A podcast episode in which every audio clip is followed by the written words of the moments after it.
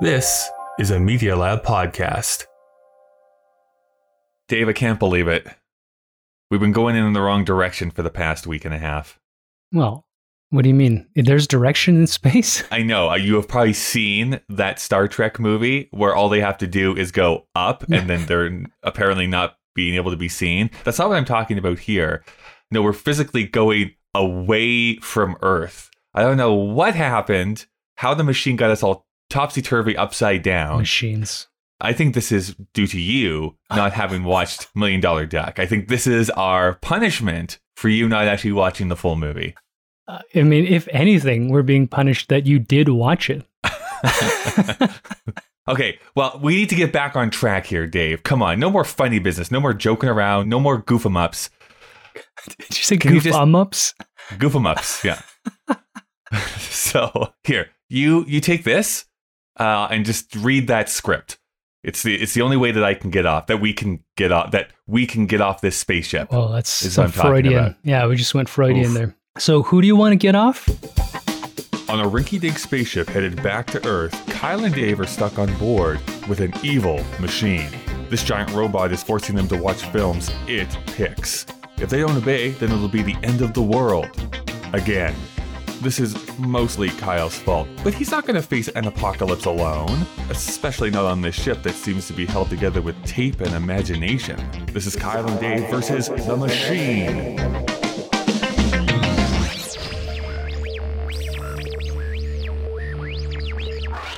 Welcome to Kyle and Dave versus the Machine. My name is Kyle. I'm Dave. And I'm the machine. This is a podcast where a sentient machine was forcing us to watch movies in order to prevent it from initiating the apocalypse, and then another apocalypse happened. Somehow, it's used its powers to transport us across time and space, so now we're on our way back to Earth. The machine still threatens our lives if we don't review the films it asks us to, although we do tend to talk about the ideas of the movie rather than the movie itself. And today, we're going to be watching the movie Carnal Knowledge. Ooh.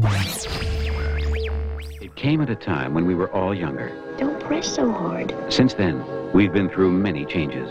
What are you so afraid of? Not you. And one thing that put us through those changes was carnal knowledge. First Cindy. Oh, no, not Cindy. How about Sandy? How about Cindy and Sandy? Carnal knowledge. It once shocked America. What kind of man am I? A real man. I wouldn't mind giving her something. Man who inspires worship.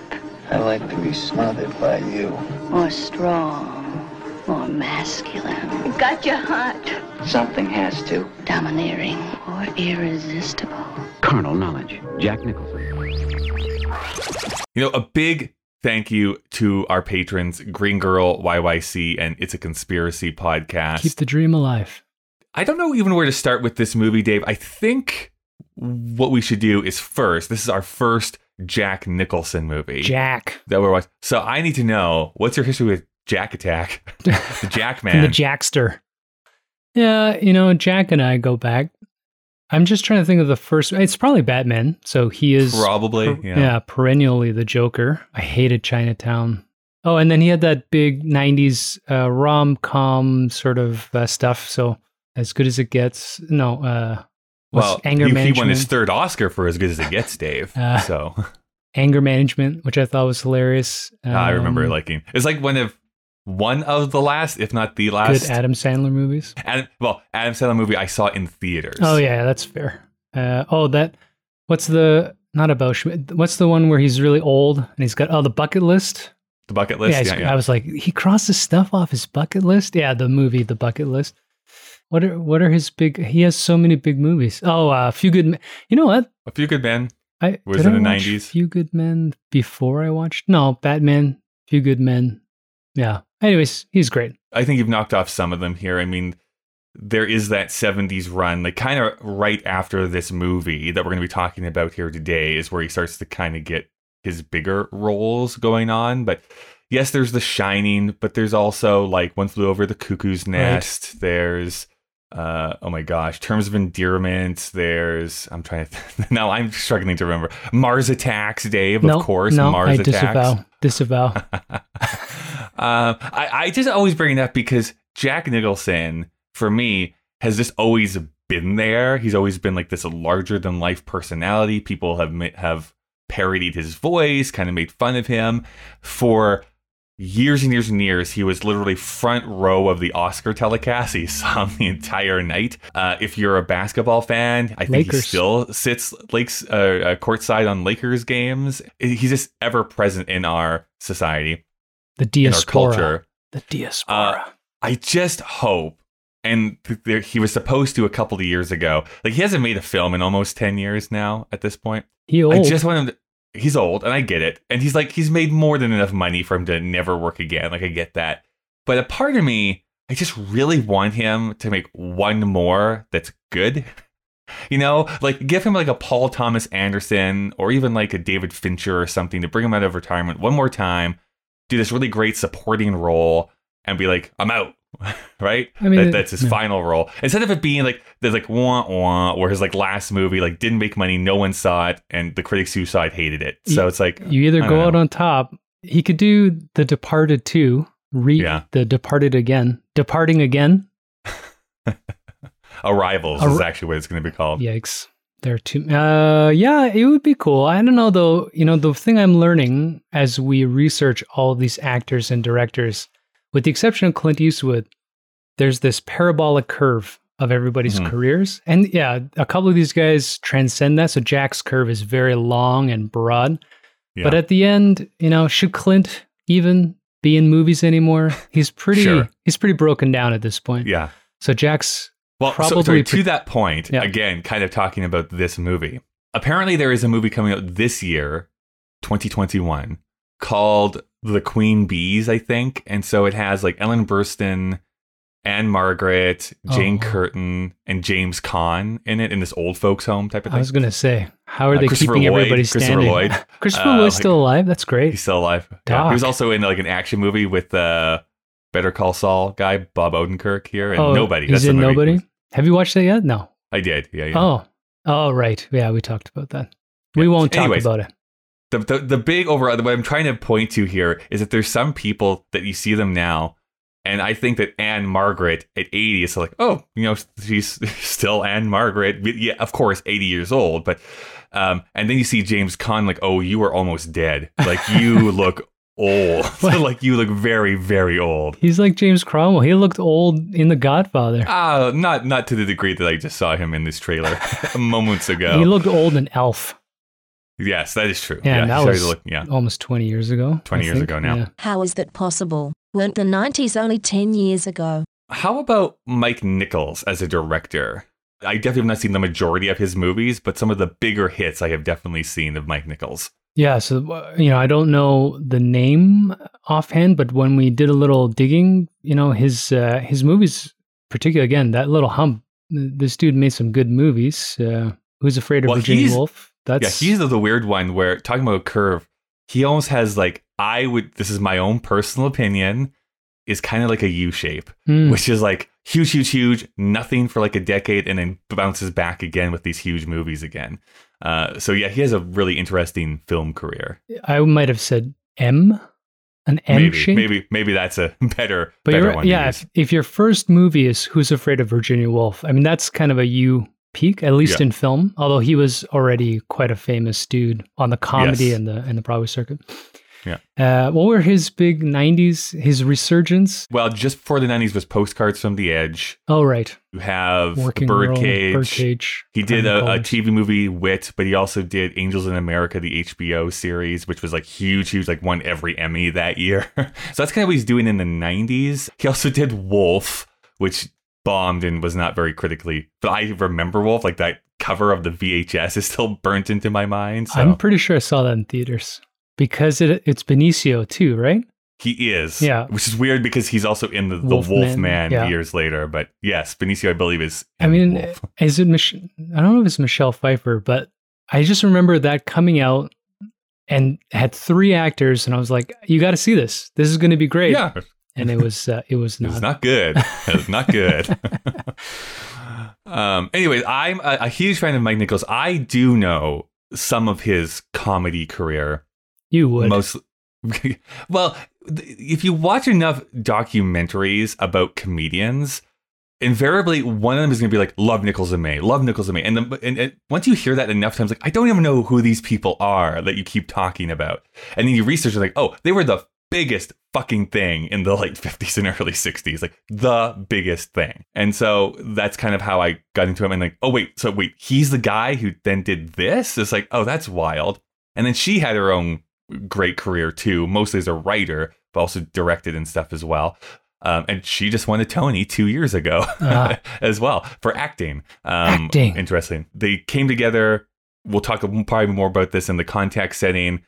B- Grew apart, and they kind of all they grew apart, came back together, grew apart again. It's a great history and a really fascinating, I think, backstory. And this is also straight up my alley because it's all like Hollywood story and intrigue and people fighting. I was going to say Broadway, and probably it was on The Yeah. Simpsons. Well, Dave, I'm looking forward to jumping in and talking about this movie because even though I know Jack Nicholson, Jack. I know Mike Nichols, Hmm. I don't really have any familiarity with this movie whatsoever. Yeah, nothing. Like, have you even heard of this movie? No.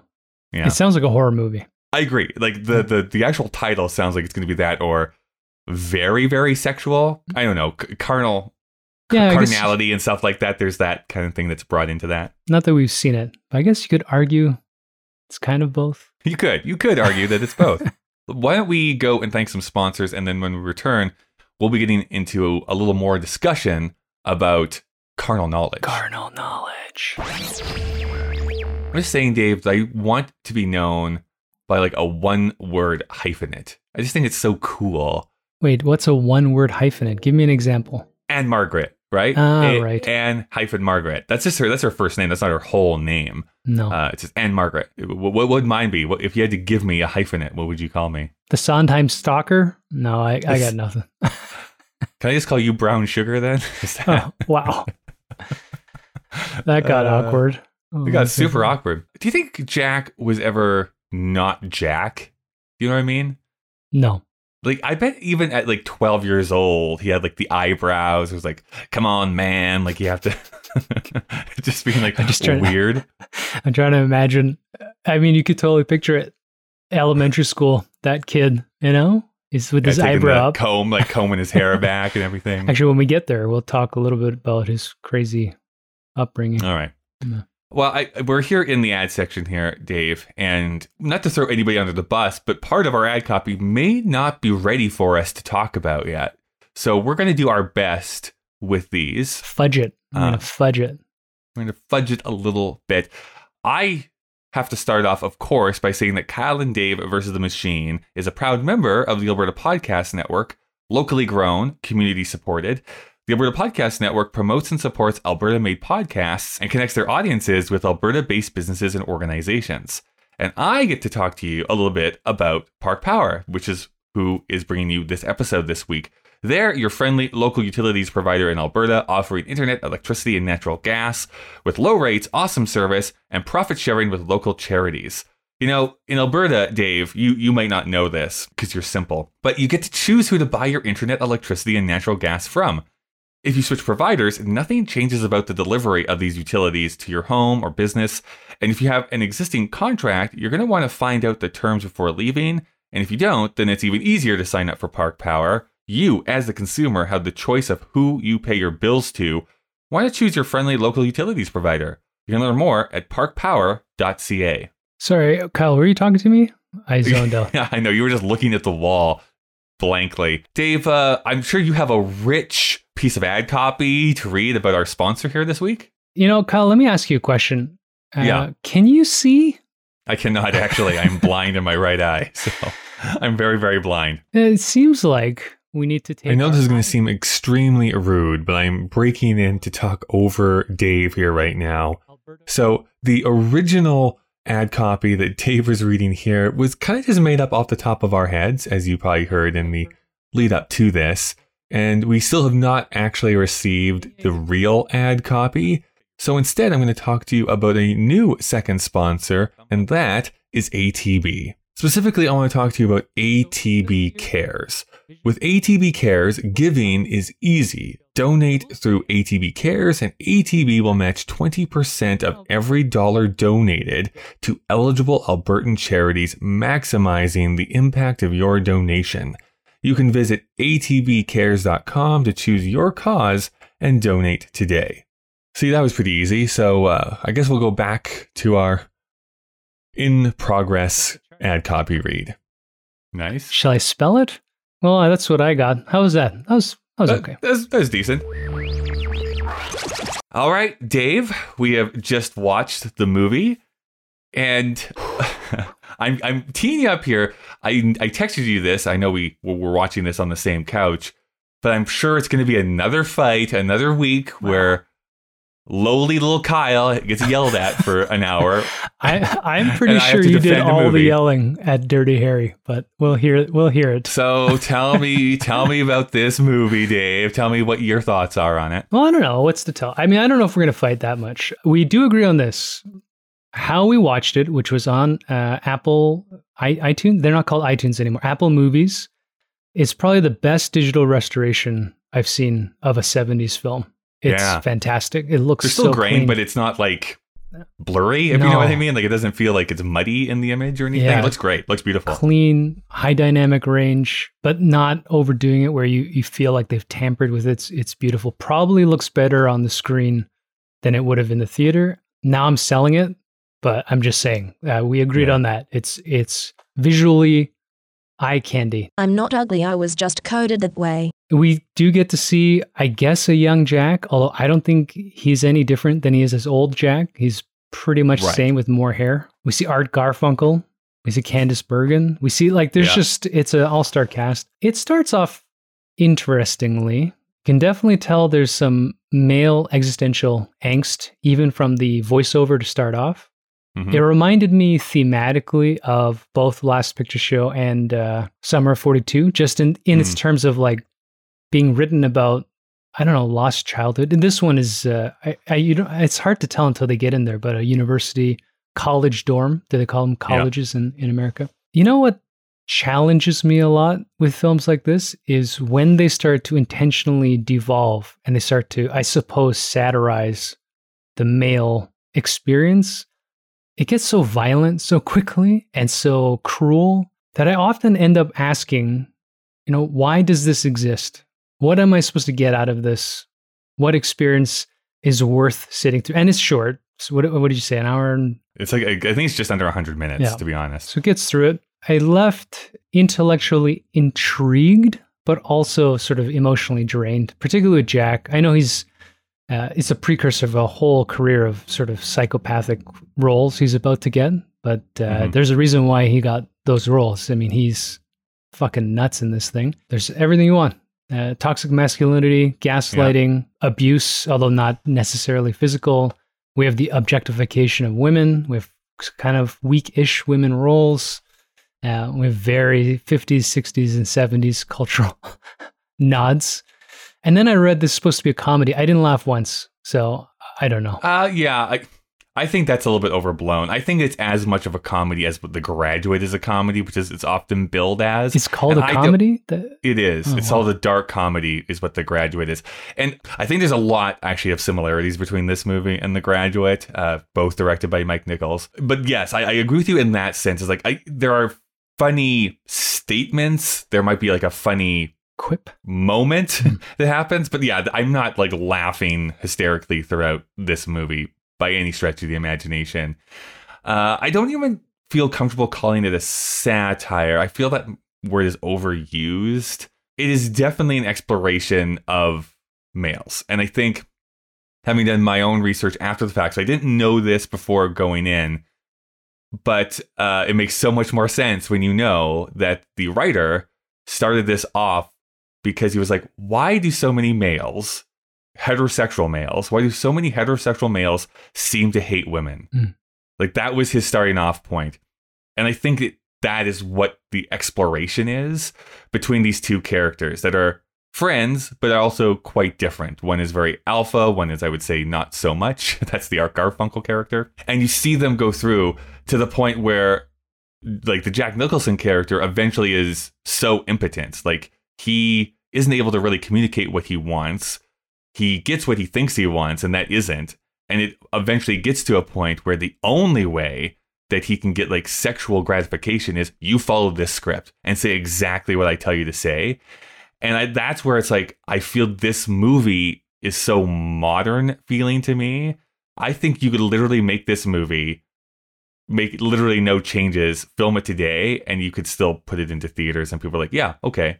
There's heightened language. Like, it is definitely a, playwright writing this. So, like, there's speeches and soliloquies and things going on. I get that. I think that's also part why I like this movie a lot, is because there is that heightened feeling to it, and it's exploring a topic and a feeling and an idea to what they want, what they perceive to be that fullest extent.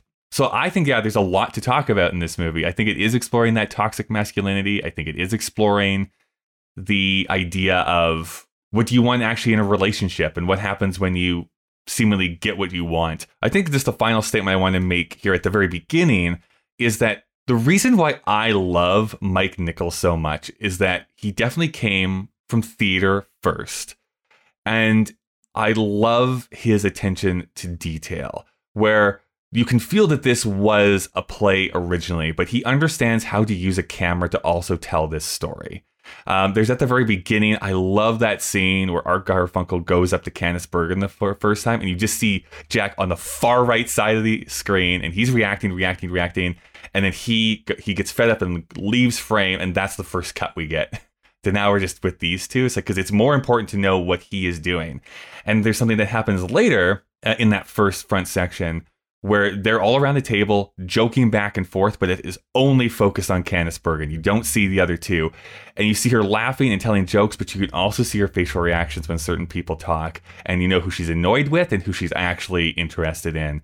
And I think it's such a fascinating thing to be like, yes, it's important, in quotes, like what they're saying, but it's more important to see what the other person is reacting.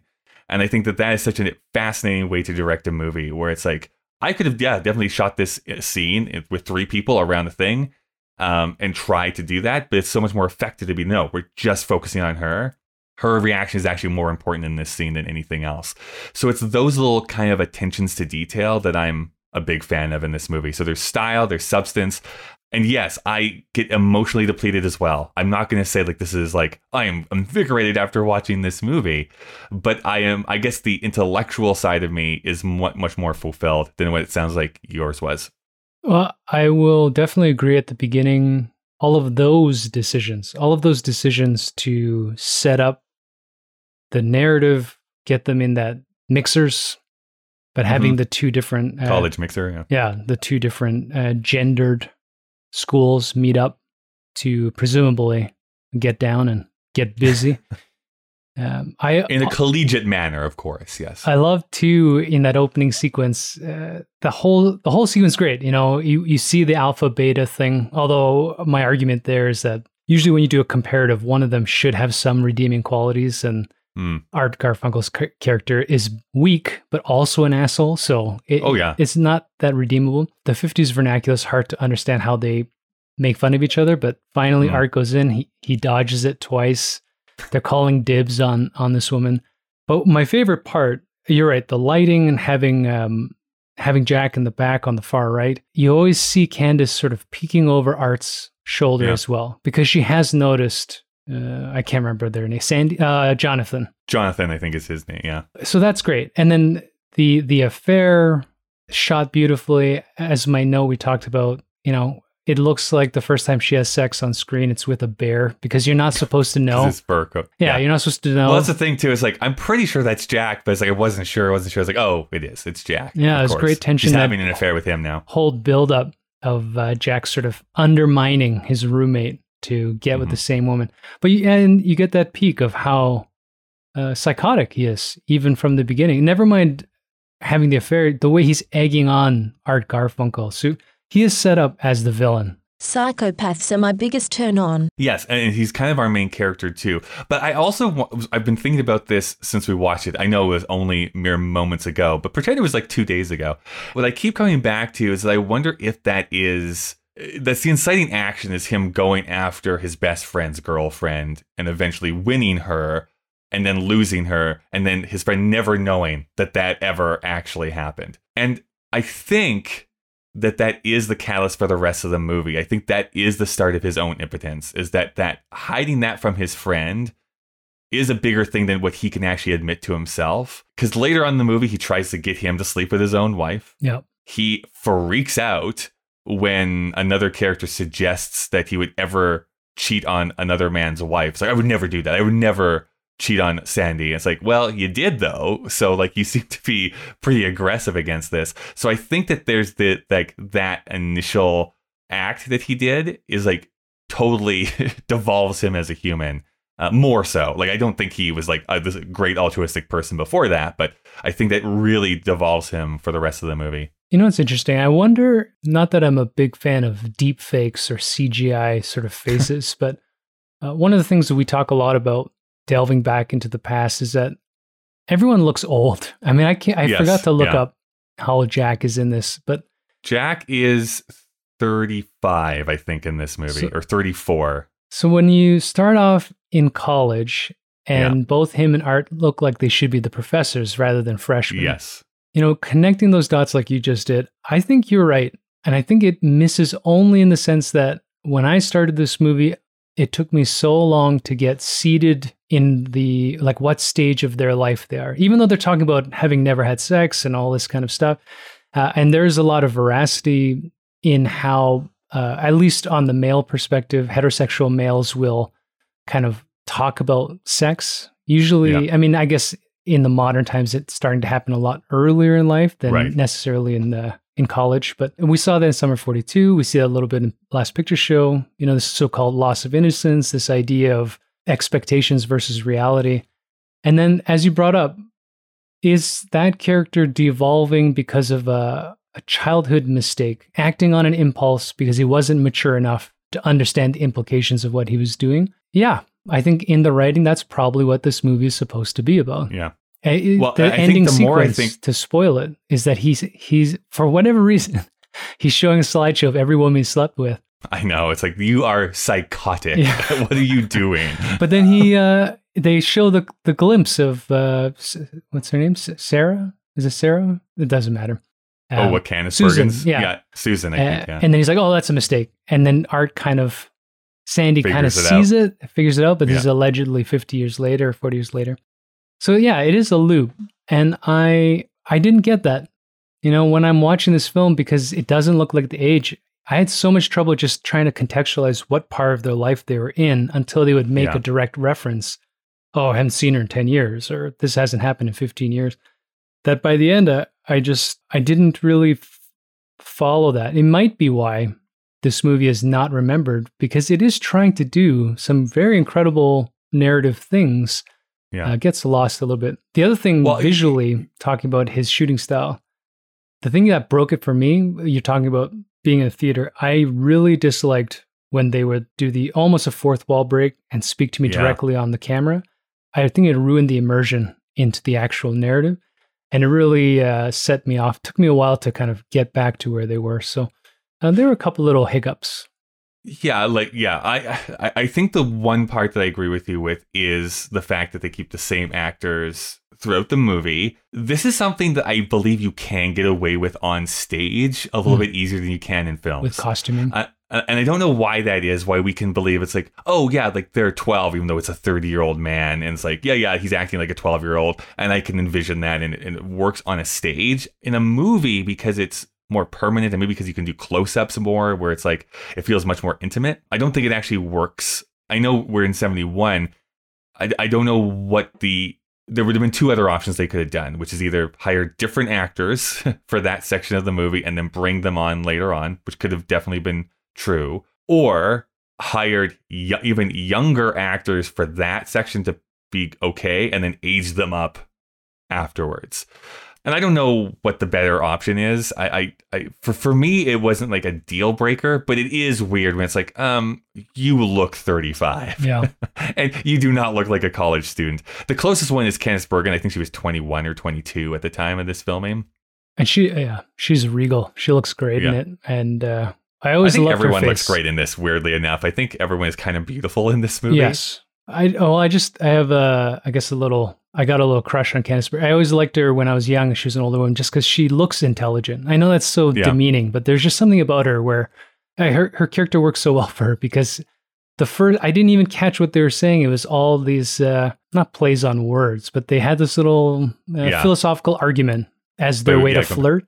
Uh, Talking about, and this was central to the uh, to the movie. You know, who am I to you? Who am I to somebody else? Are we ever the same person all the time, etc. Which I think does somewhat get paid off later on. But Yes. Um, the final scene, which only on reflection I appreciated more. Yeah, full spoiler. The last scene is With Rita Moreno is Yeah, what you're talking about? that- yeah. Jack's got to pay, I presumably a, a prostitute, Yeah. Yeah. Uh, to read a script for him to quote unquote get off. But what I loved about that, and that was the only sort of you know front facing shot that I really appreciate, is when she's going through the narrative, and she's making the illusions of him getting his uh, penis erect, Yeah. but it's actually talking about his ego. And Yeah. I thought that was a great way to sort of try to bring the themes of this together. I, it's just that at that point, I don't like following stories about psychopaths. you know, it's Yeah, it's just hard to get something out of it. I guess. I know this is this is the difference between you and I, which is like this is the stuff that I love the most. Is like, ooh, like let's just pick apart like what they said. And I was thinking of other films because I think again, talking about Mike Nichols, his first film, Who's Afraid of Virginia Woolf, is an older couple who fights the entire movie. Uh, and that's what the play was that it was based on. It's an older couple literally fighting the entire movie. This one breaks it up a little bit, but essentially is like an argument almost for like that last half at the very least of of Jack and Ann-Margret like just going at each other. He getting the better of her, I think, for the most part, but like it's they're in it. Like they are saying awful, awful things to each other. well, you didn't think that was more uh, unidirectional? I mean, it was so much more like Who's Afraid of Virginia Woolf? The magic is that Liz and Richard, they're both monsters and they Yeah. both Go at it. Yeah, and they both have power. You know, they're both empowered in that dialogue. I found the whole thing with Ann-Margret, she's great in it, but she's just being abused. She's losing every battle, and she doesn't have enough written underneath her yeah. character to like even feel like she's gonna get it. She's just gonna I thought she was gonna die. I she kind of did in a She sense. kind of does, yeah. Um, at least written out pretty quick uh, when she collapses. But uh, I think she gets a few good barbs in. I would say. I think that there are a couple of moments where she's able to say a sentence, and you can see that like, it really affects Oh, him sure. Yes. quite deeply. So I think there was enough of it there for me. I, I was going to continue that on to like more recent films though. But there's like Marriage Story, for instance, right, where there's a classic scene of you know Adam Driver punching a wall, but it's like they're awful to each other. Malcolm and Marie, the one with Zendaya and um, Denzel Den- Washington's uh, son. uh, Isaiah, yeah, Denzel Washington's son. I should know his first name. Anyways, Is it David? uh, David something? is it David Washington? It could, it could be. Uh, We're, anyways, we're around. We're doing okay. Uh, I, I, I want to bring those up because, like, I enjoy Marriage Story. Maybe not as much as what some of the other critics did. I really hated Malcolm and Marie quite a bit, and I was trying to figure out, like, so why do I like this movie so much? And I think where it comes down to is that there has to be this like very fine line that I think the Virginia Woolf and for me personally, this movie get that some other movies don't in this same genre. You have to have like this thematic point that you're reaching rather than it just being about the argument. And that's what I felt Malcolm Maria was. It's like I am literally just watching people fight and it makes me uncomfortable. I don't like it. And you're trying to be like high minded and, and stuff, but it's like, no, you what you're really doing is you want to see Zendaya like ripped apart for an hour and a half. Whereas this movie, it's like, yes, Jack is awful and I don't sympathize with him. And at the same time, it is still this fascinating exploration of how men treat women and his own impotence growing, so to speak, throughout the movie. So it was enough for me to be like held throughout the entire narrative. And I think it is good that it's only about 100 minutes. I don't think you could stretch this out any longer. I think it's the perfect length for that exploration to really fit. I've been thinking all year about kind of the same thing. You know, what what is a tragedy like in principle as a narrative device? And my thought recently has been that the use of violence and and uh, pain needs to be coupled with some sense of grace, whether it's a moral lesson Mm. or, like you brought up, some underlying thematic quality. And so when we watch something like uh, Virginia, any any film where people are in tension, if the true sort of undercurrent is to promote something that we agree with individually, then we can pull information out of it that makes it worthwhile.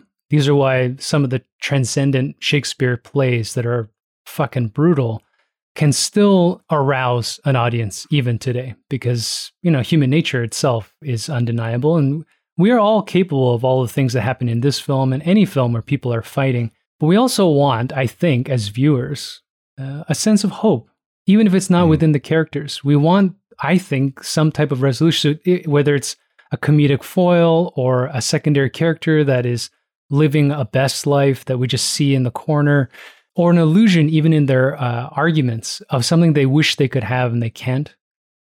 But the thing with this film, which really kind of snuck too much under my skin was that a like for example Ann-Margret's character all she wants to do is be married have kids mm-hmm. like that's a bit poisonous and i feel like i don't know if this is a 2021 perspective but it is weird to see her portrayed in a sense that she's supposed to be fighting this guy who refuses to get married he hates women clearly he wants to dominate them mm-hmm. and his antithesis is somebody who wants to be domesticated as it's just it, it, wasn't exciting for me. I I thought it was kind of brutal. It is dark. I, that's interesting to bring up because I think that in general I agree, which is that there has to be something there. There has to be some sort of. You use the word grace. I think that's a, a good enough word to keep using. There has to be that that little bit there so that the audience isn't completely devastated. So I don't know. Now I'm grappling. I'm trying to figure out why I like this so much then when, when, when there isn't when there isn't that resolution well, there. I wonder. I mean, I don't know, but I wonder. You know, th- this is a fascinating. It can be a fascinating window into sort of let's say heteronormative experiences, uh, experiences of our you, you and I, anyways, our parents' generation. You know, this uh, boomer generation. I mean, I think young. We'll talk about that at the end, I suppose, but young people who are raised by Gen Xers or or later, apparently, Alex. I feel like that connection to how, in this case, men view women and use women is evolving so much that maybe it's not uh, going to be as as resonant. But perhaps there is something to be said that I know, anyways, many male friends of mine that would be intimidated by this film because whether they want to accept it or not, they certainly speak about women in this way. And it is why in some social gatherings, I don't go to them anymore because, uh, and I, and this sounds so arrogant, but I can't be around people that brag about how many women they've slept with, how this woman is better because of the size of her, you know, breasts or, you know, her lo- mm-hmm. legs aren't long. Like all of the satire is the wrong word, but it's intentionally placed uh, into these characters to only describe women in these terms because it's supposed to make fun of how men have been speaking. And we see right. that in television shows that are, you know, Mad Men and all these things that have tried to use this era. The better era. Do we agree on that? As you've been talking, I think I can verbalize why. And again, it's it's, it's a feeling I have and uh, that that Mike Nichols is bringing to this. As much as Jack and Art are focused on power and domination, because I think there's never like any physical abuse that happens in this movie. I think that's key because at the end of the day, it's actually the females who hold all the power in this movie. It, it's the men who are flying off the handle and acting foolish and uh, ridiculous. And even in that end scene, she holds the power of his ego and his libido in the palm of her hand, literally and figuratively. And even in Ann-Margret's case, yes, she can get emotional and stuff like that, but she only has to say a few words where he goes and flies off the handle and says like two pages of dialogue in response to it to get to the same reaction from her. So I think that it's subtly showing, and even Candice Bergen, like she is the uh, obviously the more intellectual of all three of them. I think it's really showing subtly that all of these women that show up in the life and uh, Art Garfunkel's like second wife, first wife, who is like more manly, they say. Oh, the tennis player. Yeah. They are actually the ones who are holding the power because they're not letting their emotions like run wild with them. Yeah. Um, and then and then Jack has to go like these ball buster women, right? Like that's that's his reduction of, of these of these people. I like that. I mean, I, I think that it's, yeah, if we were to imply intent, then I would say that that's probably there. I think that For, it's. for, for new listeners, Dave doesn't think there's ever intent in movies. so I just want to put well, that out there. I, th- I just don't want to put too much credit into the writer, especially in this case, you know, a male writer. And we read a little, True. you sent me an essay about uh, some conversion camp and some. Did you read that whole thing, by the way? Uh, I got through 75%, but I had started reading it before we watched this film together. and I realized it was becoming a major spoiler of the themes of Right. this thing. So, no, uh, this morning, uh, before we watched Yeah. this, after, I uh, have been doing some home renos. So, no, I have not finished it. on the on the ship, you're doing some renos. What are you doing on this ship, Dave? we need we need a hard line connection to the internet to Uh. broadcast this show. We do have some spotty Wi-Fi occasionally. I think this is why I feel disappointed by this movie because I think you're right. I think that all the women in this have this stoic nature. There's an attempt to put them above the emotional and brutal, childish uh, characterizations of the men, but they don't have enough of a chance. With the exception of Candice Bergen at the beginning, she gets a lot of screen time, and you get to see her play both sides, get stuck as a young woman because she gets caught in her own little, you know, tryst. But she is very level headed throughout the whole thing and intentional. Uh, but after that, the women become sort of they just they just aren't in the film enough, and I Right. I started feeling like they were being objectified really. And when you brought up Ann-Margret, she does have a a, a great uh, number of lines in this, but because she starts getting reduced more and more into this uh, castaway object, by the end, I, I didn't uh, really understand whether she actually had a role of power over him or he was just completely mentally unhinged Yeah. and and she was just meant to be a victim. By the way, I also talking about like different body standards. In no way, shape, or form do I find Ann-Margret fat in this movie, and yet she's referred to as such like, multiple no, times. I- I'm like, there is no, there's no way that she is. But she's taught. She says they say that she is a couple of times. Well, Like, the yeah, the uh, tennis player uh, skeleton does, but I think whoa, okay, okay, body shamer over here. I think uh, it is an interesting thing we've been bringing up. It, it's like uh, Summer 42, you know, that uh, I can't remember her name, but the crazy model who was the uh, love object of the teenage boy. Mhm, mhm. I mean, she has the 70s ideal of beauty, but she is not a woman that would have been, you know, like attractive in the film standards of the 1940s. So, Right, um, right. there's an evolution there, but it is great to reflect on. Yeah, Ann-Margret's a beautiful woman. Actually, all of the women here have such a great element. So, to your point, I think they're cast in a certain way so that we are uh, not just attracted to them physically, but attracted to them as uh, as actors. I just wish there was a little bit more for them to do um, Yeah. to kind of push back against Jack, so that we can really see a comparison. That there is some way to salvage yourself instead of just being on this trip where eventually you're, sh- you're inviting a friend over to do a, a Yeah. slideshow to prove that you had sex like 15 times. In a way, I was hoping for Candice Bergen to just reappear one more time I and like give it like a dig or something like that. I was like, waiting. on, her- on her way. But Yeah. um, let's do this. Let's do some backstory here then. So, Carnal Knowledge is released on June 30th, 1971. It is currently rated 7.0 on IMDb. It has a 77 on Metacritic. And on Rotten Tomatoes, it has an 87% from 30 critics and 72% from 5,000 plus users. You can buy it on DVD or Blu ray, and currently you can only rent it on iTunes. There's no buy option, uh, no other streaming options available in Canada. Uh, its budget was $5 million. It would go on to make $12.3 million, which with inflation would be if a movie made $81 million today. So not a horrible. It was the eighth highest grossing movie of North America in 1971 which uh, would never happen in the year 2021 that a movie like this would be anywhere in the top 10 so that's something if you put a couple uh, capes and tights, I think it would Sure. do okay. Yeah.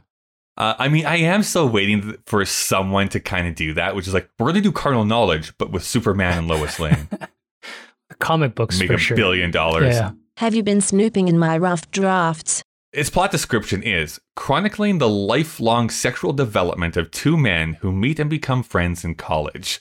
which tells you nothing about this movie, by the way. Or Like, everything, or everything, depending Maybe. on what your assumptions of those titles are. It uh, stars Jack Nicholson as Jonathan, Art Garfunkel as Sandy, Candice Bergen as Susan, and Ann-Margret as Bobby. Is there anything else we want to say? We've already talked a lot about Jack and Candice a little bit. I, I only know Candice Bergen from Murphy Brown, to Right. be br- brutally honest. Like, that's really the only thing. And uh, if you buy like the old seasons of Saturday Night Live, like I was doing for a while, she hosted quite a few times in the early years. I didn't get a chance, to be honest, to get through most of their background on their bios. Um, you know, of course, Garfunkel, we joked, has to play second fiddle. That's in everything that he's Yeah, that's Yeah. unfair. I didn't realize he was so tall. Or maybe Jack's pretty sure. There was a part where he first was seducing Ann-Margret where he clearly was standing on a Tom Cruise level box because all of a sudden his shoulder was higher right, right. than her head. Uh, the only thing about Jack, which I thought needed to be said, I don't know if you know this, but his mother uh, had him when she was only 17, and there were some uh, problems, you know, with uh, paternal acknowledgement. And so he was raised by his grandparents under the guise that his mother was his sister. And he didn't Oh, I find know out. that. Yeah, he didn't find out that his sister, quote unquote, was his mother until she passed away and the grandmother passed away. And Times did a background check on his life Oh my God. and they revealed it to him. So the whole time he had grown up, he realized later What age would he have been roughly? she was only this- 17. Oh, uh, 1974. So he's Oh, so like oh, close to just after, this. Yeah, so he's like 30, 34. He was born in 37. Boy, so- that's a lot to throw at you all, all at once, though. Yeah, he's quoted as saying like that is the most traumatic experience of his life. So I, again, this is all through Wikipedia stuff, so I can't give you the exact dates of how this Yeah. came about and who wrote the stories. But apparently, to protect his mother, because she was only 17 Mm-hmm. at the time in in that era, the grandparents uh, raised them both as their children, and Right. he grew up thinking his 17 year old, 17 year senior sister, and it turned out to be his mom. Okay. Well, So why he has crazy uh, face, and that's a lot. That's a lot to maybe process. is, maybe but maybe that's why he's like been such an old soul for so long. Like he was just being raised by grandparents and um, his early careers, because he'd already been acting for like 12, 13 years before this point. Like he'd been in all the old Roger Corman horror films, the original uh, uh, Little Shop of Horrors. He's a dentist in. Like I know some of that stuff, but like this is really the start of his like huge Yes. uh, leading man career. Oh, the only thing I want to bring up too, and it's too much, Jack, but apparently his first job in Hollywood was assistant to Hanna and Barbera, Oh, that's fine. and they offered him a job as a junior animator because he so he That's could have so been funny. drawing Yogi. That's so funny. I always say this thing about Ann-Margret, who I, I can't think of a better f- phrase, so I apologize. But up until this point, she was kind of known as a sex kitten role in movies. Like she was in Bye Bye Birdie, she was in a bunch of musicals and stuff in the 60s. But this was the first time that she was actually asked to act, quote unquote, in a movie. Uh, and then has been acting ever since. She's 80 something now and still acting in movies. She's so- fantastic in this movie. Yeah. Again, I just wish they gave her more to work with. more to do. Uh, this is written by Jules Feiffer and directed by Mike Nichols. And I swear to God, Dave, I'm going to try to not make this 30 minutes long. We're already over I- time. Just go I for it. really compressed this. Okay. So I just think that we need to talk about Mike Nichols' influence in Hollywood at this time and how he got to be there in the first place. Okay. Uh, and to, to be fair, I am also reading the Mike Nichols biography, which is adding in a bunch more context for me, and it's been great so far. Mike Nichols, born in Berlin, his father's family had to escape Russia because of what? The Russian Revolution. This keeps coming back, Dave. I don't know why the Russian Revolution is Nick so Alex. important in 1971. We're gonna have to watch that movie again because I'm sure Yeah. it's gonna be better every. Yeah, every time we go No, back. that he caused Mike Nichols to happen, basically. Oh, that's Mike Nichols' dad in that scene. So they eventually emigrate to New York City. He has a bad case of whooping cough at four, and as such, lost all his hair, meaning that for the rest of his life, he had to wear wigs. His mother takes him to see plays and movies, which inspires him, but he does kind of like aimlessly wander around after high school. He doesn't have much of a direction. Eventually finds himself at the University of Chicago. Now, this is where he meets Elaine May, and that is a very important name for him and for a lot of different things because, along with those two, Nichols and May, and a bunch of other up and comers, they begin something called the Compass Players. So this includes Shelley Berman, Nancy Ponder, and Del Close. I know that some of those names might not mean much to other people, but they are huge because we talked about Del Close and Billy Jack, by the way, because he helped develop the improv uh, school that Oh, those right. kids are coming from. Weird. This is the start of American improv. All those people. The Compass players become Second City. Oh, They were all make, making it up, is what I was going to say, which is good for improv, but really making the rules and like what makes good improv and how you do the yes and technique and all this kind of stuff. They were at the very beginning of that. Nichols and May begin performing together. They're grabbing some success in Chicago, but they eventually say, you know, we both need to move to New York if we want to take this to the next level. And then they go massive. Uh, this would have been in like the late 50s to early 60s. Nichols and May, as they called themselves, uh, were this comedy duo. And not just a comedy duo, but the biggest comedy duo of the time. And it's really hard to understand, I think, how revolutionary they were. They were doing things that were modern, attracting a young audience, and with comedy that, in my opinion, still works today. I, did you watch the videos I sent? what do you mean? What videos did you send to me? I sent you in the same email No. three videos that you could click on and watch. No. Hold on, I'm looking. While I look, I just wanted to add one thing. Sure. Did you read on how uh, he and May met? Yes, that is also in the book, but you can tell it if you would like. Well, I just thought it was. I mean, I only know the summary, but I thought it was interesting because it comes up a little bit in this film about how he approaches her on the train, pretending to be a spy with a affected accent, and then she actually Yes. responds in kind, so they they hit and it so they off. just keep improving back and forth. But Jack Ac- and according to talk about that in the bar. Yes. Yeah. Fine. There are links. I just saw the PDF, so I clicked the Uh-huh, PDF. uh-huh. You know. Well, uh, you should watch those videos though, Dave, because I think it gives a good sense of their comedy. And again, you could take those bits, put them into 2021. I, I guarantee you people would still laugh. I think they're that good. Um, by the way, guarantee. Co- talking about The Graduate, there is an old Nichols and May bit that shows up in The Graduate. Um, I don't know how much you remember that movie, but one of the first times him and Mrs. Robinson kiss, she's actually smoking a cigarette. And then she has to take a breath, so she has to puff smoke out of the side Oh, of her right. face while they're kissing. That's from That was an that was an old Nichols and May bit. Anyways, 1960, they start a Broadway show where they are improvising each night, huge success, sold out crowds every night, and they're really helping to devi- define both comedy and improvisation. But in 1961, they break up, uh, and it was really May who instigated it. She did not want to continue doing the improv thing. She wanted to play around with form and style, whereas Nichols was more than content doing the exact same thing every night. He was perfectly fine doing that. He's like, yeah, whatever, I'm making money, and this is fine. He had no ambitions to do anything else, which I find hilarious. I hit my microphone. I'm broke sorry. something. You're so agitated. It's great. I uh, I just find that hilarious because it's Nichols who ends up having like this huge, long directing career. Who's and is talked about how he changed Hollywood and and everything. Whereas May, it doesn't get that recognition, although that was her impulse at the very beginning.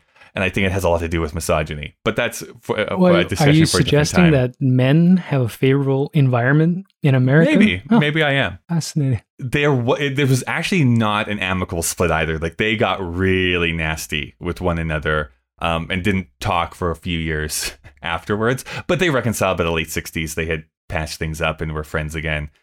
Now that they were solo, May goes on to do some more writing. Nichols moves on to directing plays. He kind of just fell into this. But in particular, he becomes known for doing Neil Simon plays. Do you know who Neil Simon is, Dave? Uh, no. That is bonkers to me. But okay, you don't know who Neil Simon is. This is going to just be a side note then. Neil Simon, and I hate to always make this comparison because there has to be better comparisons out there, but just for our discussion here, basically the Marvel films of his time. Like putting Neil Simon play or Neil Simon presents was enough to be like, I'm paying money for that. And it would become a huge blockbuster and people would flock to it. Nichols goes and directs one of his plays that he's working on called Barefoot in the Park. Uh, with a little unknown actor at the time by the name of Robert Redford. So it was Robert Redford's first acting uh, gig on Broadway uh, before he be- made, started to make movies. It becomes super successful. It's the t- it's still the tenth longest running play in Broadway history. Uh, massive hit, and it was that production that saw Nichols realize his skills at directing, being able to handle actors, visually telling a story, working with the playwright to rewrite scenes that weren't working. And he actually won the Tony Award for Best Director of a Play for Barefoot in the Park. Uh, he didn't go on to do some other stuff like The Knack and Love, L-U-V. That starred a little unknown actor at the time called Alan Arkin, and Nichols wins his second Best Director of a Play for that play. Then would come another huge success. He goes back to working with Neil Simon in a little play called The Odd Couple. So that original run had Walter Matthau and Art Carney and was a bit of a fiasco in and of itself. Matthau was not great to work with, apparently. Uh, he needed to rewrite most of the second act when they went to out of town tryouts. Art Carney had an anxiety attack and had to miss like a week of performances because he just could not handle Walter Matthau. Uh, but when it came back to Broadway, huge smash hit, went on to be a very successful movie. And Nichols won his third Best Directing Award, Tony, for that. So he has three Tonys under his belt by this time. So, of course, he's had this huge success on Broadway. Hollywood wants in on this action. This was back when when you had success on Broadway, Hollywood actually wanted to work with you. It actually mattered. Sorry, Broadway. Well, I mean, it's true. Like, there's, yeah, it's true. So there's a few different options he has, but he eventually goes with his first directing effort being Who's Afraid of Virginia Woolf. This had been a successful play on Broadway a few years beforehand, and uh, he was also friends with Richard Burton because at the same time Nichols and May were doing their thing on Broadway, Burton was in a play across the street, so they actually struck up a friendship when they were the downtime and during matinees and stuff like that. So he gets um, Elizabeth Taylor and Richard Burton to sign on to this movie. He wants to direct it, and with their star power, they're in their one of their famous flings at the point. They basically force Warner Brothers to just let him do whatever the hell he wants. So it was Nichols that forced it to be shot in black and white to add the additional scene at the bar. Uh, to allow him to have very provocative language in the 1960s because they actually swear in that movie. And the only reason that Warner Brothers released it uh, uncut is because he also happened to be friends with Jackie Kennedy at this time. He's a friendly That's guy. a long story, a long story unto itself. But basically, she went to a screening with the ratings board and the Warner's Brother executives. And after the movie ended, she just got it was like, that was a wonderful movie. You really need to release that. And that was all she needed to do to basically be, okay, we're going to uh, release this in the movie theaters. Smash hit, nominated for 13 Academy Awards. As far as I know, and someone can fact check me on this, I think it's the last time a movie was nominated in every single category it could be nominated for. Hmm. Taylor would win one for her performance in that movie, and he was nominated for Best Director. He then follows that movie up with The Graduate, which is another like huge cultural touchstone. Dustin Hoffman had been in like one movie before this as like a little bit part, so this was his like first like big movie. But changes Hollywood, right? Uh, this is revered by the youth of the day for speaking to their issues of disenfranchisement and feelings of alienation, uh, which is somewhat hilarious. And Nichols has commented on this before, which he always felt odd about because he was like approaching forty, and he's like, I am not of that generation. I was just trying to make a good movie. But it's one of those things where it's like a happy accent where it just totally speaks to like the the times. Did you uh, read about the scoring of that film? Yeah, that he was in the editing room and playing Simon and Garfunkel over and over and over again, and he was like, "I have to use it. I have to use this song." I, Songs. I read, I, I don't know if this is true, but I read that he actually had hired Simon and Garfunkel to write Yeah. original music for it, but they flaked on him. So Well, he, had, yeah. he had to use their past catalog, and he's responsible for putting all of these big moments, you know, using the music to to put this thing. Asked them to change it to Yeah, Mrs. there- Robinson. there's- I don't. there's some give, yeah, there's some big back and forth there because the original lyric of Mrs. Robinson is Mrs. Roosevelt, so he asked them to change it to Mrs. Robinson so they would fit into the movie better. You're right. They there was a whole lot of stuff going back and forth at that time. I- that in it of itself is also a bit of fiasco because as he as the book talks about, as his biography talks about, it was one of the few times in his life that he actually felt unsure of himself. Like he had this big hit, he was big on Broadway, and now it's like I have to prove myself again. And so he started second guessing himself. So he'd like call actors back after months um, of filming, and then never used those scenes that he filmed. And like I don't know how to put this into that spot. And like he was just it was hard for him to put the movie together the way that he wanted to. He was actually kicked off the movie actually at the very end, and they hired someone else to come in. Although he would like call in and talk to the editors and tell them what to do, and then just do what he wanted. The studio was convinced this was going to bomb. It was going to be like one of the worst movies they'd ever released, but hits a chord with the young audiences, goes on to be nominated for seven Academy Awards. It only wins one, which is for Best Director for Mike Nichols. Before 40, he has three Tony Awards and an Oscar to his name. And as a little plug, I've talked about this book before, but Pictures at a Revolution is such a great rundown of that year, 1967, because it talks about the five movies that were ultimately nominated for Best Picture and how it was really this fight between new and old Hollywood, with New Hollywood eventually winning out at the at the end. Anyways, that's written by Mark Harris, who also wrote this Mike Nichols biography. You're so predictable. Things are riding high. Huge successful Broadway director has this Oscar. He gets to cash in now this blank check that Hollywood is basically giving him. Right? You're having huge successes. Do whatever you want next. He decides to adapt Catch Twenty Two. Yikes. Have you ever read the book Catch Twenty Two, yeah, I still might have it. Used to love yeah, that book. Yeah. I, I have it on my shelf. Madness. From what you recall, from what you recall, does that sound like an easy book to adapt no, that at should all? never have been a film. It's hard. It's hard enough that it was a novel. It's I know. hard to read. Everyone would basically agree with you, Dave. Because if you've read that book, it flashes back and forward. You're in this person's head for the majority of it. There's really not a cohesive plot really to talk about. Um, but he wants to do it. He's like, we're going to get it. He gets Buck Henry, who wrote the graduate script, to come and help him out. And it deals with the military tangentially, but his, his idea was to satirize and to pointedly condemn the military industrial complex, especially Vietnam, by using a different war as a backdrop. Things went out of hand so quickly. They flew down to Mexico, which was hard to get to and hard to get supplies to, which means like everyone couldn't leave. Things ran over time by months. Like we're talking, it took like nine or 10 months to shoot this thing. He was like Kubrick in a way. Like he things had to be perfect. He became like this perfectionist on that movie. Set up all the explosions and the timing and the planes flying in because he had the real planes that he had bought for this production. And he was like, nope, let's do it again. Nope, let's do it again. So that starts to get cost overruns when you're doing like five explosions for one for one shot over time. There's also because I watched all of these movies actually in preparation for this week. I watched Catch 22 there is a shot that is so bonkers that would of course be done by with CGI today, but it is a real plane. So these, these these two characters walking towards the camera. This actual plane comes and lands on the runway behind them. You keep following the two actors as the plane goes past them and out of frame, and then it sweeps around and that plane has exploded. And it's just like you may, you have so much money on this screen to do that, and I think he had to do that twice. Actually, that scene specifically, It's his apocalypse now. it really was, and people hated this experience. It was a miserable experience. Like this podcast. Alan Arkin it was his first movie. He wanted to quit after the second week. He was like, I don't want to do this anymore.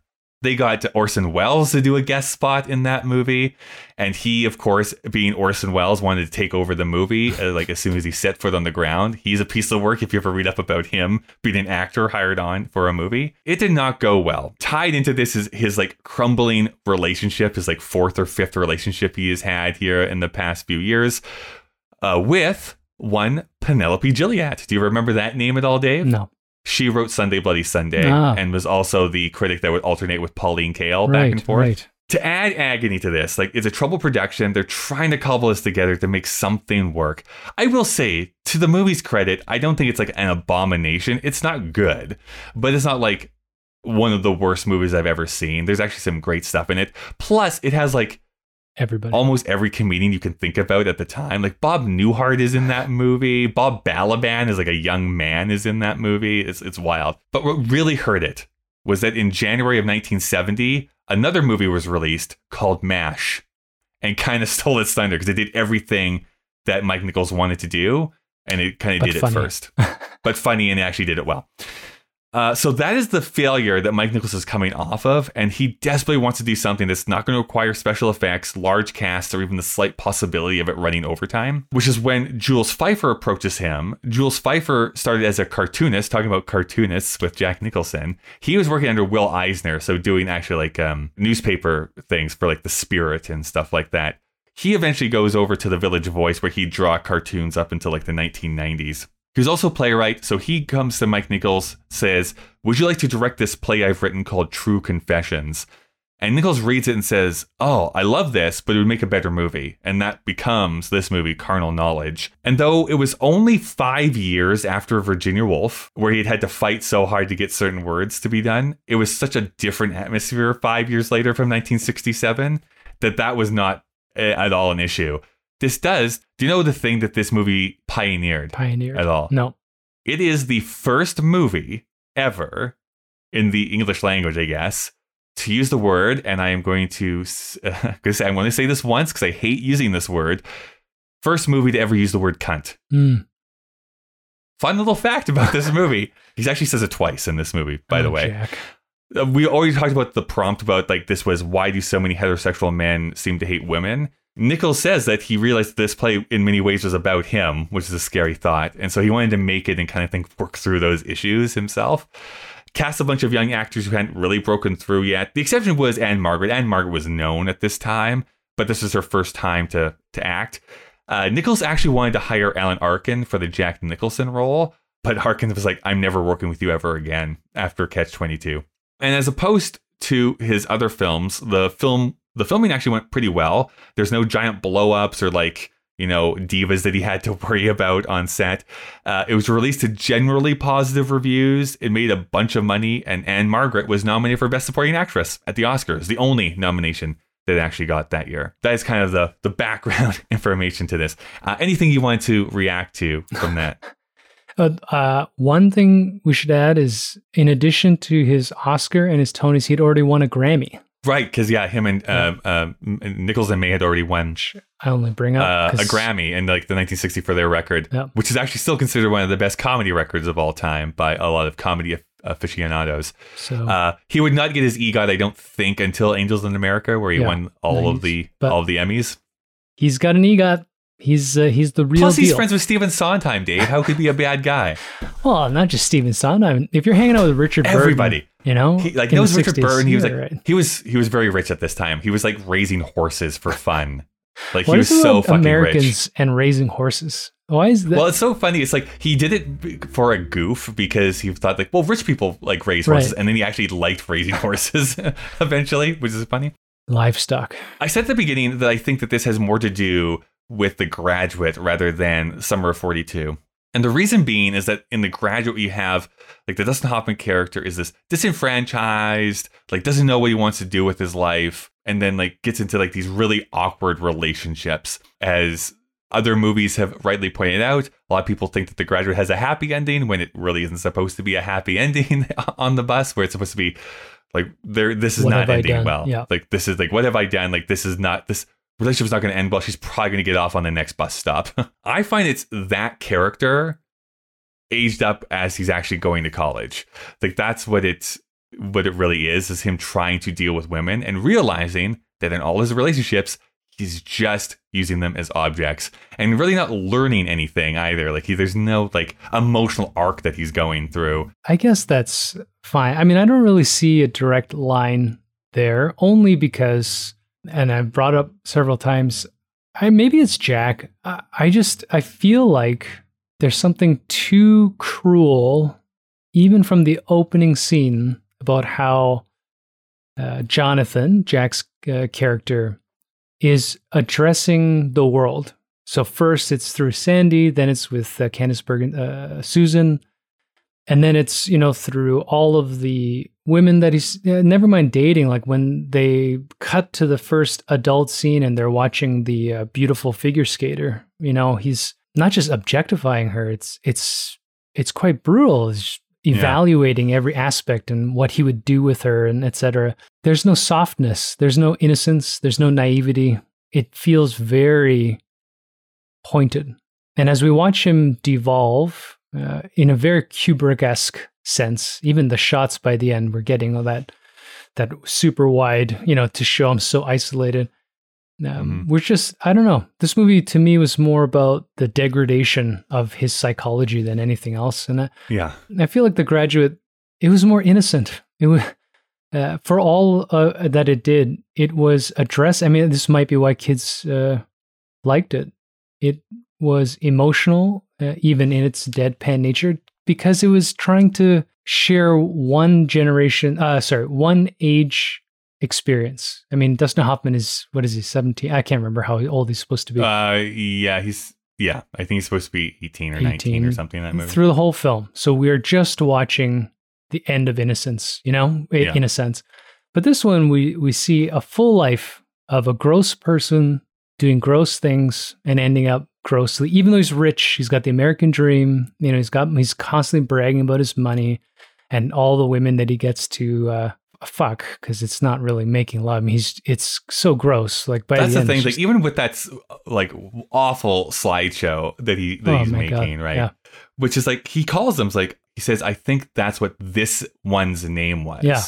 Like he doesn't even call them a people. He doesn't see them as people. I mean, and, and I think it's Art Garfunkel even says like maybe you're just not supposed to enjoy making love with the woman you love. yeah, And it's like, whoa, that is a very telling statement that you just said there. Uh, and I think there's all this psychology. And I, I, I wonder, again, this is, this makes my head go fire in a bunch of different places because it's like, boy, that talks a lot about, I think, men at that time, what they were allowed to say or do with women, what they were allowed to say or do with men, and what love was looked at being. And I think they have this really terrible view of what both love and sex are and they keep enabling each other throughout the entire movie. Uh, I also want to point out the fact that what I also think is just for people to really understand this context about why maybe certain women would endure relationships is that we have to remember it was not until 1974 that women could actually go and get a credit card by themselves in the United States. Like you needed a man to open up bank accounts to like be self-sufficient and stuff like that, which I think is another layer onto the Ann-Margret things like I want to be married because it makes my life actually easier even though you're not being very easy to deal with. There's actually very societal things in place that makes it more attractive to be like I just need to be with a man. contextualizing the female experience of, of 1971 is important. It doesn't, however, make this movie better. Sure. you know what's scary is as we're talking about this, I mean, it's not even past tense. This is how many, n- not just heterosexual men, but many human beings view each other.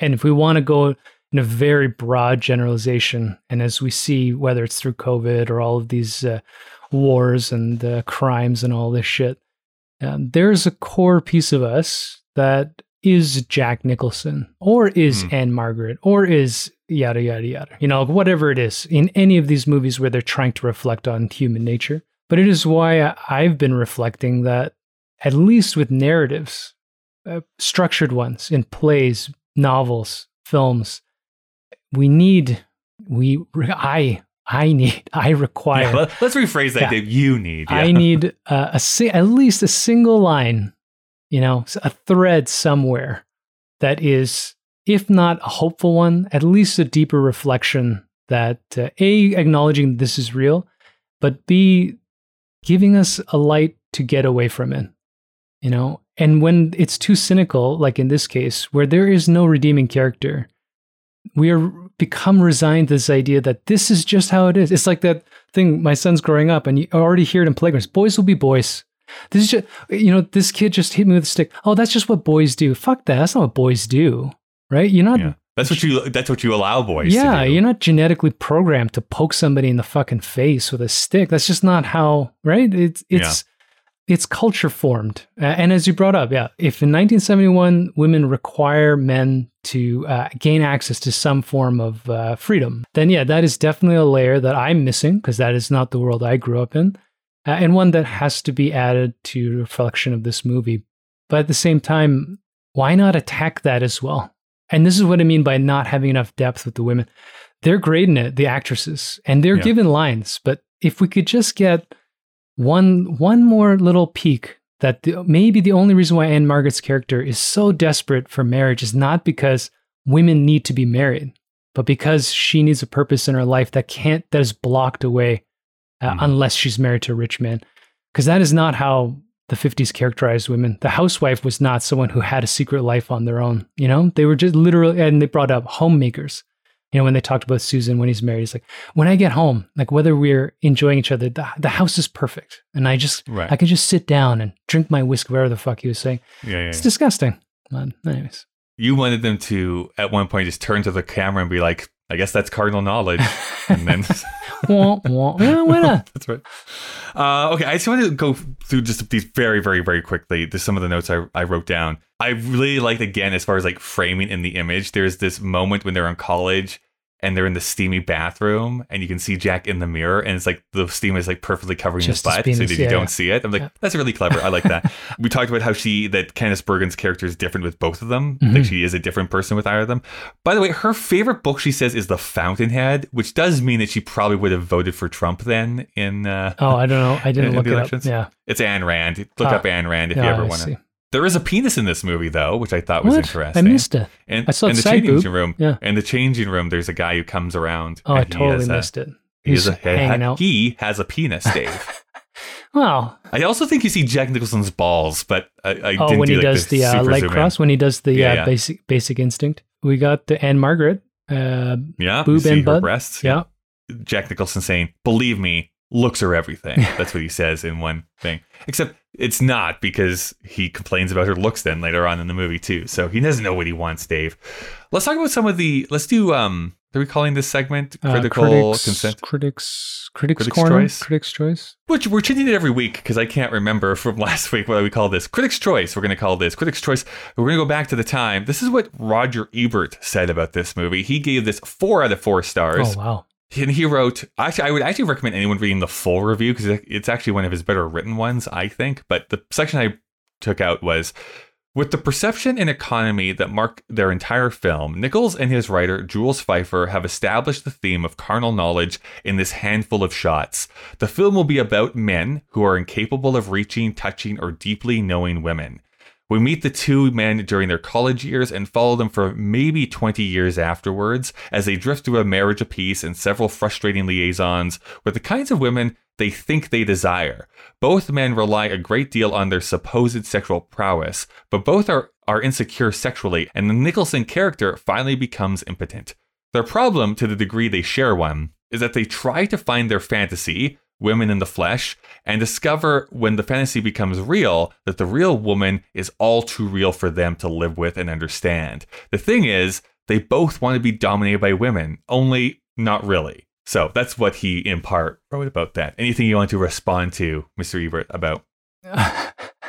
no, yeah. I mean, I, I think I've made my. I just think that he he we could be more right if we had just given a little bit more for the women or Yeah. a backstory for the women to uh, express exactly what he's talking about. That's all. This is why I think you should be called David Pauline Kael Yun because she kind of agrees with you. She didn't do an outright pan of this movie, like she didn't hate it, but she was kind of middle of the road on it. So she writes Jules Feiffer, who wrote the screenplay, had what sounds like a promising idea to take two college roommates in the mid 1940s and follow their sexual attitudes and activities through to their middle age in the early 70s. But Feiffer rigged the case and wrote a grimly purposeful tract on depersonalization and how we use each other sexually as objects.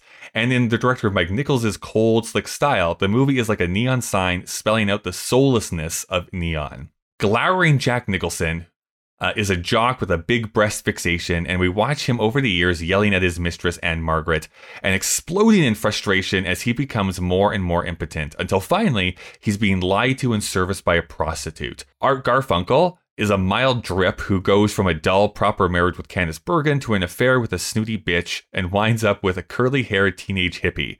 It's a parallel history of dissatisfaction and emptiness, and as the men age, the picture scores off them repeatedly and never lets them win a round.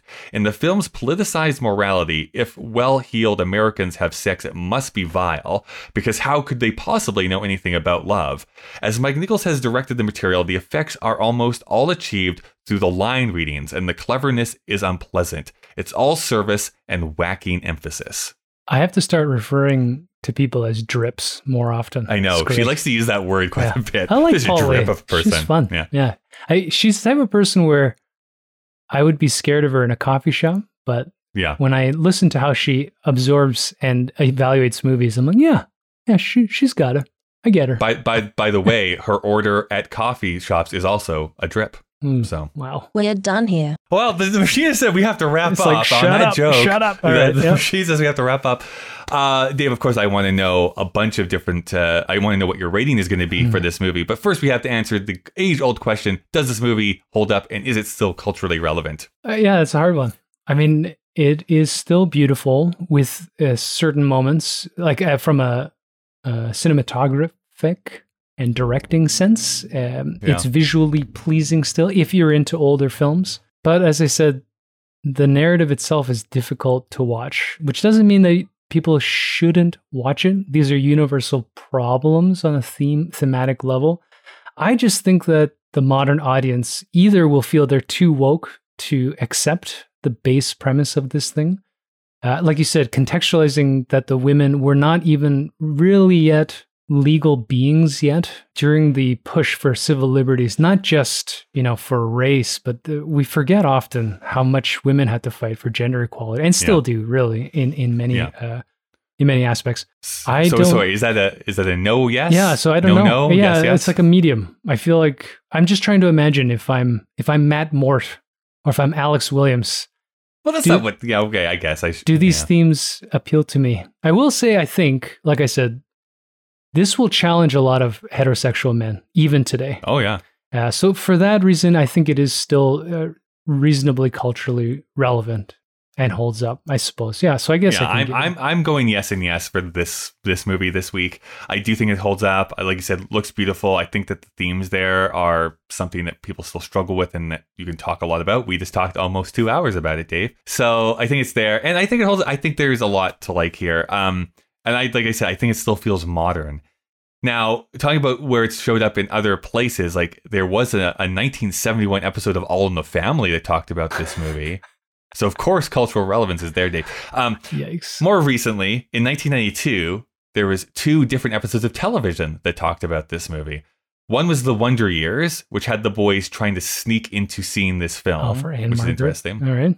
And a 1992 episode of Seinfeld had Jerry and George debate whether Candice Bergen showed her breasts in this movie, which she does not. I should just point out, she does not. Oh, didn't this movie almost get banned for its uh, sexual innuendo as well? For the sex sounds? Because this is one of the first oh, movies with. I didn't read that, but maybe I, didn't read think that. I, I mean, I'll double check, but I think this they tried to ban this movie because of its uh, very realistic portrayals of sexual. I don't know, not just intercourse, but like uh, moments. Because there are a few. My noises are all X rated. I, I'm surprised you didn't bring up with an opinion about having sex outdoors again. Because uh, Oh yeah. Well, I mean, we say this all the time, but it's like even with that bo- big furry coat, it's not going to be comfortable. It's She- not going to be comfortable. you know, and Candice Bergen's great because she did not look like she was enjoying it either. No, not at all. I mean, that is what Dave and I thought. What did you think? You can send any feedback to Kyle and Dave vs the machine at gmail.com. You can also find us on Twitter or Instagram with the handle KDVSTM. If you want to see the entire list of films we've watched and the ratings we've given, you can go to our Letterboxd page, which is letterboxd.com slash KDVSTM. And if you want to support us monetarily so that we can continue doing this podcast and not usher in the apocalypse, you can go to our Patreon page. There's a link in the show notes of this episode. You can support for as low as a dollar a month. And of course, we do not want you to donate if it in any way causes you financial hardship. Something that you can do for absolutely free is to leave a rating and review on whatever app you use for podcasts. And so we get into the rating of this movie. Dave, out of five, Hmm. what would you give carnal knowledge? Yeah, I think my intuition is a three. Hmm. Um, yeah. I mean, we had a great discussion about it, so it could be higher, but at the end of the day, I'm just overwhelmed by the cynicism in it. So Right. I'm going to stay at a three. And I love cynicism. So this is uh okay. So I like I said, I love this movie. I loved it a lot. I do think some of the things you pointed out, I think maybe the overly cynical nature of this movie and the fact that I still don't think that it ultimately works that they're obviously 35 in college at the very Mhm. beginning Mhm. Has me drop mine to a 4.5 Oh, Dave. wow. So it's not a perfect score, but I liked it a lot One for that. which means that it is currently tying with two other films. It's going to be high on our list here currently. So we have The French Connection and The Last Picture Show. Do you think that's better in the middle or at the bottom of that list? Hmm. I think I would put it underneath both just because uh, I like the other two films more. Here, here's the hard part about this is that I definitely like The Last Picture Show more than this movie. I actually like The French Connection less, but let's just do that. That- That'll make it easy here for us. So that means that entering our list at the number four position is Carnal Knowledge. Ooh. Well, I am excited to know what we're going to be watching next week, Dave. I can't imagine what this machine has uh, in store for us. I'm going to push this button. Oh, this is actually going to make for a really interesting double feature. So we watched Mike Nichols' movie this week. Next week, we're going to watch Elaine May's first movie called A New Leaf. Oh, directing. So we're going to see the we're going to see the Nichols and Mm. May Mm. movie. Yeah. Now I have actually seen this movie before, Oh, wow. Dave. I've never so- heard of it. I just need to let you know it is a comedy, which means people are not going to be acting like real people because it's a comedy. Don't don't ruin it. so don't, ruin bring your it. Don't negativity next it. week, Dave. Don't make don't be negative next week, Dave. You know, it's interesting the irony that Yeah. uh, you appear to be such a pleasant, happy-go-lucky person, but you want darkness in your films. I want darkness in my soul. and I seem to be such a crabby, you know, naysayer. But I I want some brevity and lightness. Ah, you want the emoji movie, and I'm like, no.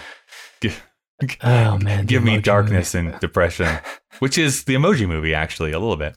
Well, Dave, I don't know. What do you want to do now? You want to look at my slideshow? I don't know. I uh how long is it? Actually, don't answer that question. Oh, it's it's, it's only about like 45 minutes. wow. and it's all about my it's all about my uh, trip to the salt flats so slide one this is the salt flats as far as the eye can see dave this is also the salt flats Can we go back a slide? this one i, missed- don't remember the name of Yeah, but- I, I missed the uh, I missed the first slide.